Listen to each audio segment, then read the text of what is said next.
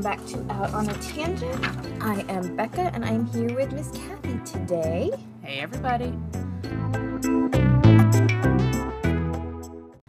And today we were going to talk about fairy tales and kind of the difference between that and folk tales and myths and legends because I would really like to kind of do a little mini series of kind of comparing Yeah. Fairy tales because there's so many different types and there's so many similarities and and then we can pull into other genres and stuff from there that are inspired by fairy tales. Okay, let's do it. All right, so main difference here. The difference between folk tales and fairy tales because those ones are like so intrinsically linked. So folk tales are more of an oral tradition with no specific author. Uh, tend to have more animals acting with human characteristics that are rooted in human scenarios, not necessarily using magic, and are for a wider audience. Uh, fairy tales are written folklore with a definitive author because they put their own voice into it. Okay. Um, characters can include magical and mythical creatures rooted in magic and mythical scenarios. Um, they were originally written for aristocratic audiences. They would have it be like a game in like salons, where they someone would start a fairy tale, and we'd usually have like a moral or something, and then someone else would have something similar, and they would just kind of do this for hours Okay. um, which is different when you think about like folk tales where you would either have that be a distinct storyteller telling you or it'd be like something you would do while doing your mundane chores so it's interesting how it became a game Yeah. uh, myths tend to have uh, gods and goddesses and the origins of a people that are more sacred in their structure and uh, I can't find the word I'm looking for. Just what what they are. Uh, legends are stories of heroes. They can be historical in nature, but not necessarily verifiable, and are set in real and established places and times. So, I am a huge fairy tale nut. it's one of my favorite pastimes to go and look at and compare and contrast. um, and I think the main ones that everybody knows are the ones that the Grimm's brothers have done. Yeah.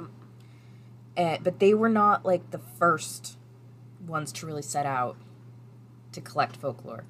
Uh, Charles Perrault actually did that long before them, but there were also many, many people who were kind of slowly collecting, but not necessarily putting it out there for everybody. Okay. Like Perrault was the one that would really put it out there for everybody, and then the Grimm's brothers really took that off, and then everybody kind of followed them. Um, and it was more about them like collecting them to create a cultural and national identity, to really like be like these are our stories yeah. which I always found interesting. And that's another thing because stories cross the borders everywhere. So that's why there's so many similar ones and how you can like be like okay, this region has this version of that story, but this region has this version. Yeah. Why are they so different, but then why are they so similar? And it's interesting. Um because like folk tales would come from like illiterate everyday kind of people uh when the grimms were collecting them those were the people they were going to they were going to like the lay workers just everyday people to get their stories and then changed it with the language and censored some of it usually some of the more sexual ones um, but kept a lot of like the brutality and the darkness which i found interesting that what they were selecting to Yes. censor Yeah, it was interesting. I had done a decent amount of research on this because I did a fairy tale trivia program, and um, it was interesting that it was like, oh, across like the different editions of their collected fairy tales, you see them like, oh, we found this version that we now favor of this story that's darker, but then this other story we are editing and making like a little bit fluffier. Yeah. And it's like, okay, pick a vibe. Yeah, Like, exactly. It's Too many paragraphs. All right. So the fact that they moved around from country to country, but one thing that they all had in common was like the opening and ending. So, like, Okay, the fact that you would all have a phrase like "Once upon a time" or "They lived happily ever after," or it, you would have a distinct opening and a distinct ending to let the listeners or readers know that that's where the tale is. Like this is it. Yeah, like the box. bookends. Yeah, which I thought was interesting. Like it, that very much started with like the oral tradition and the fact that it got written and then we became cemented in Yeah. Once Upon a Time and Happily Ever After. But like, there's so many other tales. Like looking at um, some of the Norse ones we have. They're like uh, Snick Snack Snoll or something like that. My tale, my tale is told. Like they would usually end with something like that, which I always thought was interesting.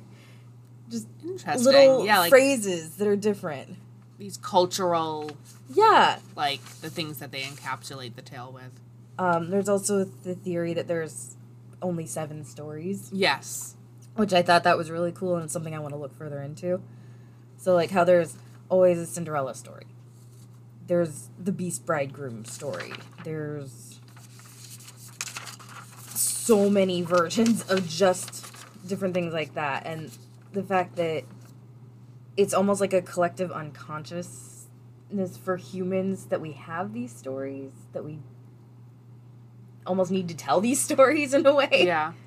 um, and the fact that fairy tales are used all over society, the fact that we use it for like psychological exploration, emotional exploration, especially in childhood now, the fact that they became a thing for children specifically, Yeah. which is interesting how it's Yeah, which is changed. interesting because these were recorded by adults from adults for, For adults. yeah. and and now so many adults like kind of scoff at fairy tales Yeah. or it's like oh they need to be elevated and it's like but these were intended for adult audiences Like we don't necessarily need to elevate them, though we've definitely done that. yeah, we definitely the genre has the genre is interesting. um, but the fact that like we're using them as like building blocks for children to kind of understand themselves and the world now, I, I think is interesting. And one thing I wanted to talk about specifically, do you know about the Aarne Thompson Uther Index?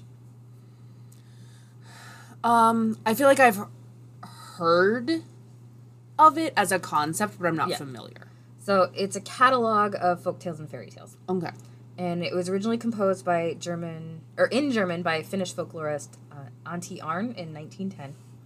Uh, revised and expanded into English by the American folklorist Stith Thompson, in 1928, and then further revised and expanded by German folklorist Hans Jörg Uther around 2004. okay So they literally have made a list of all the known folk tales and fairy tales. And this list is still ongoing. Like people are adding to this. They're adding in other cultures as well.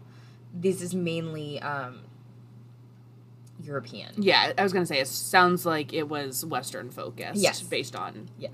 finnish german and Yes.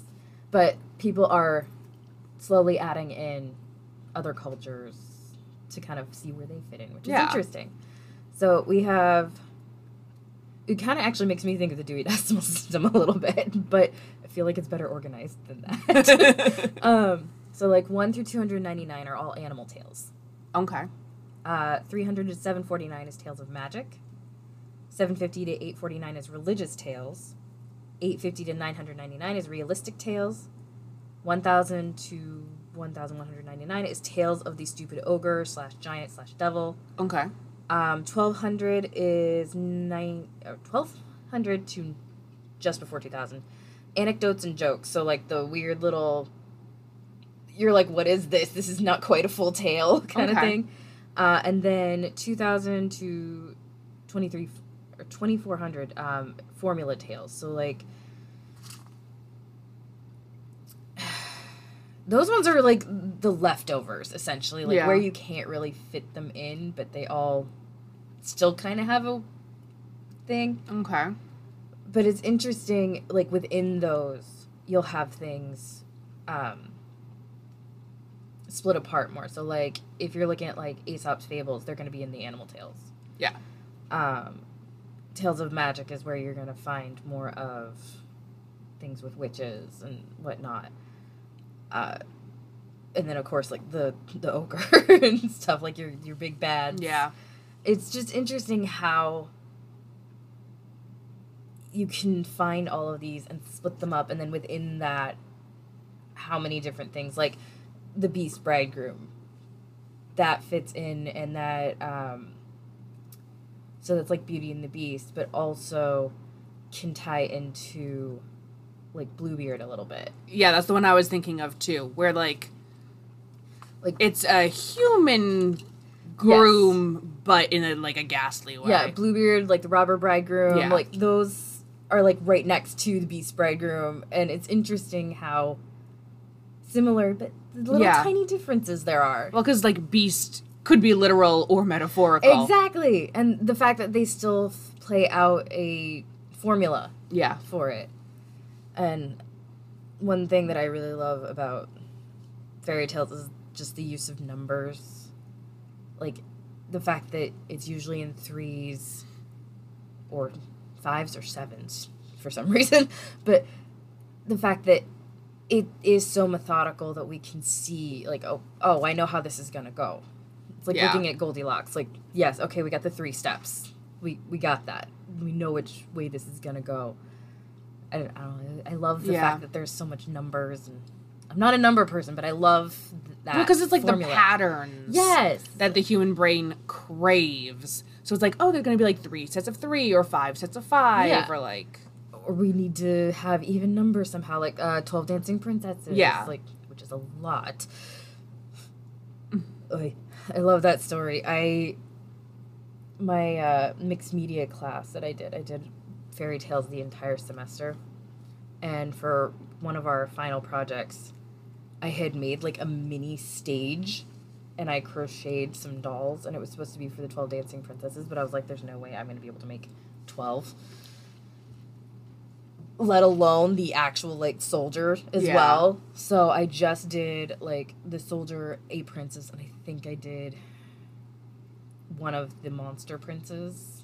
I'm not sure. I can't remember now. It's been a while, but I still have the uh, the stage parts. So like I had the floor Nice. that I had made, and then uh, the back section I had uh, painted it to look like part of the castle with the lake and then I had all the trees like with the gold leaves and silver leaves and the crystal leaves. Like I had painted um, fake leaves so that it was sticking out. I still have pieces of this in my house, just randomly floating around. Of course you do. I think I took apart the uh, actual dolls, just because that was when I was learning how to crochet early on. So they were uh, a little wonky, A little rough. they were really rough. It's interesting. I'm I'm looking at your notes, and we talked about like there's seven stories that Yes. like every story that's ever been told can fit into seven categories. But then when they were breaking down fairy tales, they've also split fairy tales into seven different categories. Yeah, I know. So there's like seven sevens. exactly. And then, like, I really want to look into how those seven stories fit into, um, like, the hero's journey.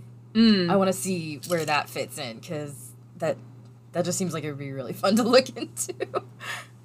but yeah, that's kind of where I'm at. Fascinating. So I thought that we could use this to kind of jump into some other fairy tales, comparing, contrasting, looking at all around the world. Like one of my favorite things to do. It's a really odd thing, but I like looking at uh, flood stories Yeah. from around the world because I love comparing them. Yeah, and like um, almost every culture has a great flood story. Yeah. Yeah. and then the fact that we can go and look at like geological and everything and just be like, yeah, that actually happened. Yeah, there is the evidence of it Like, in the I archaeological record. it makes me so happy and excited and I just I originally wanted to be an archaeologist and I've been reading like myths and legends and fairy tales like That was one of the first things I learned how to read. One of the first books I remember reading from cover to cover was a uh, book of Greek myths, and I became obsessed, and that's what started the whole love affair with that. Yeah.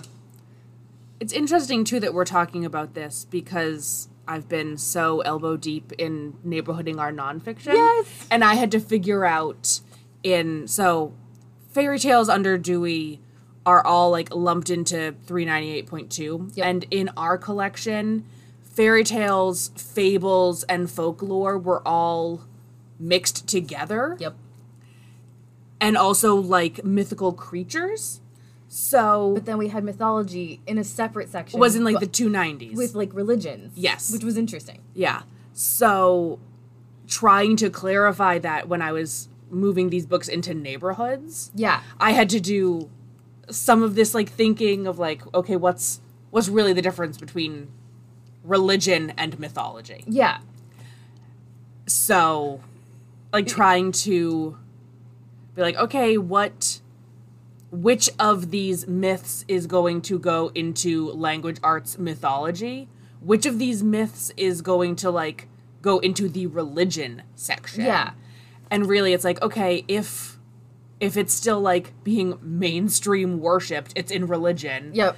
And if it's fallen out of favor, it's in mythology, I guess Yeah, I think that might be the best way to look at it. and then trying to figure out like okay is this a fable is it folklore or is it fairy tale because those are somewhat now separated Yeah. out and there were books that um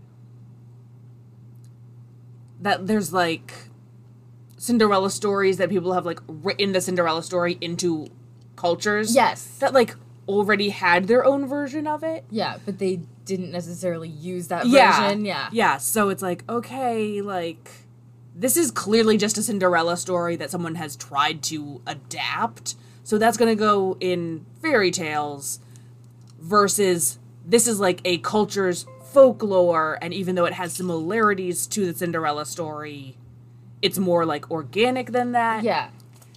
It was very in the weeds. so it's interesting because I feel like now it's It's coming full circle. yeah, because like neighborhoods, that part of neighborhoods is done, and now we're talking about it. And it's like, oh, now I can bring all of this past struggling I did into this podcast episode. oh my gosh. Which, if you have not checked out our nonfic down here, the neighborhoods are almost done. Yes, they are very, very nearly done. Come into the children's room and ask for a neighborhoods tour. I would love to talk about this project that I have been working on for almost a year. It's so much fun. and it's it looks daunting when you look at like our little map. But it's really not. Like once you actually get in there and you're like, oh. Oh Yes, it's- oh, like you see it and it makes sense. It's designed specifically to be very user friendly. yes. but it, it does look very different. So it's a big change when you're looking at it for the happened when time. I was trying to make the map for it. I'm just like, there's too much information. I can't do this. I need to simplify. yeah. Because I, I was going way too deep. I'm like, no, no, this is not a helpful map. Yeah. So yeah, I was thinking we could like I could come in with a couple specific tales and we can discuss at some point and compare and look at other media where they fall in and how they people have changed it and evolved it and yeah, Sounds good. thought that would be fun. That's very cool. So yeah. Fantastic. All right, happy March. Welcome to March. We survived February. Yeah, I know. I It was so long this year. man by one day. ah, but we're excited because the elevator's done. yes. Elevator project was completed this week, so we have a beautiful, shiny new elevator. Yay! And programs are back, story time starting back up soon, so so it's very exciting at the library. Yes. So come in, come say hi. Come check out new neighborhoods. Yeah. Yeah. And otherwise, you'll hear from Becca soon. Yep, in two weeks, and I'll have Jenny. And we'll do our first uh, user requested episode. Ooh, Yes. love that. Which, if you don't know, I have a box up in Teen for uh, episode suggestions or if you have questions for us. So feel free to come in and drop a question in. Oh, yeah. And we'll see you next time. Bye, everybody.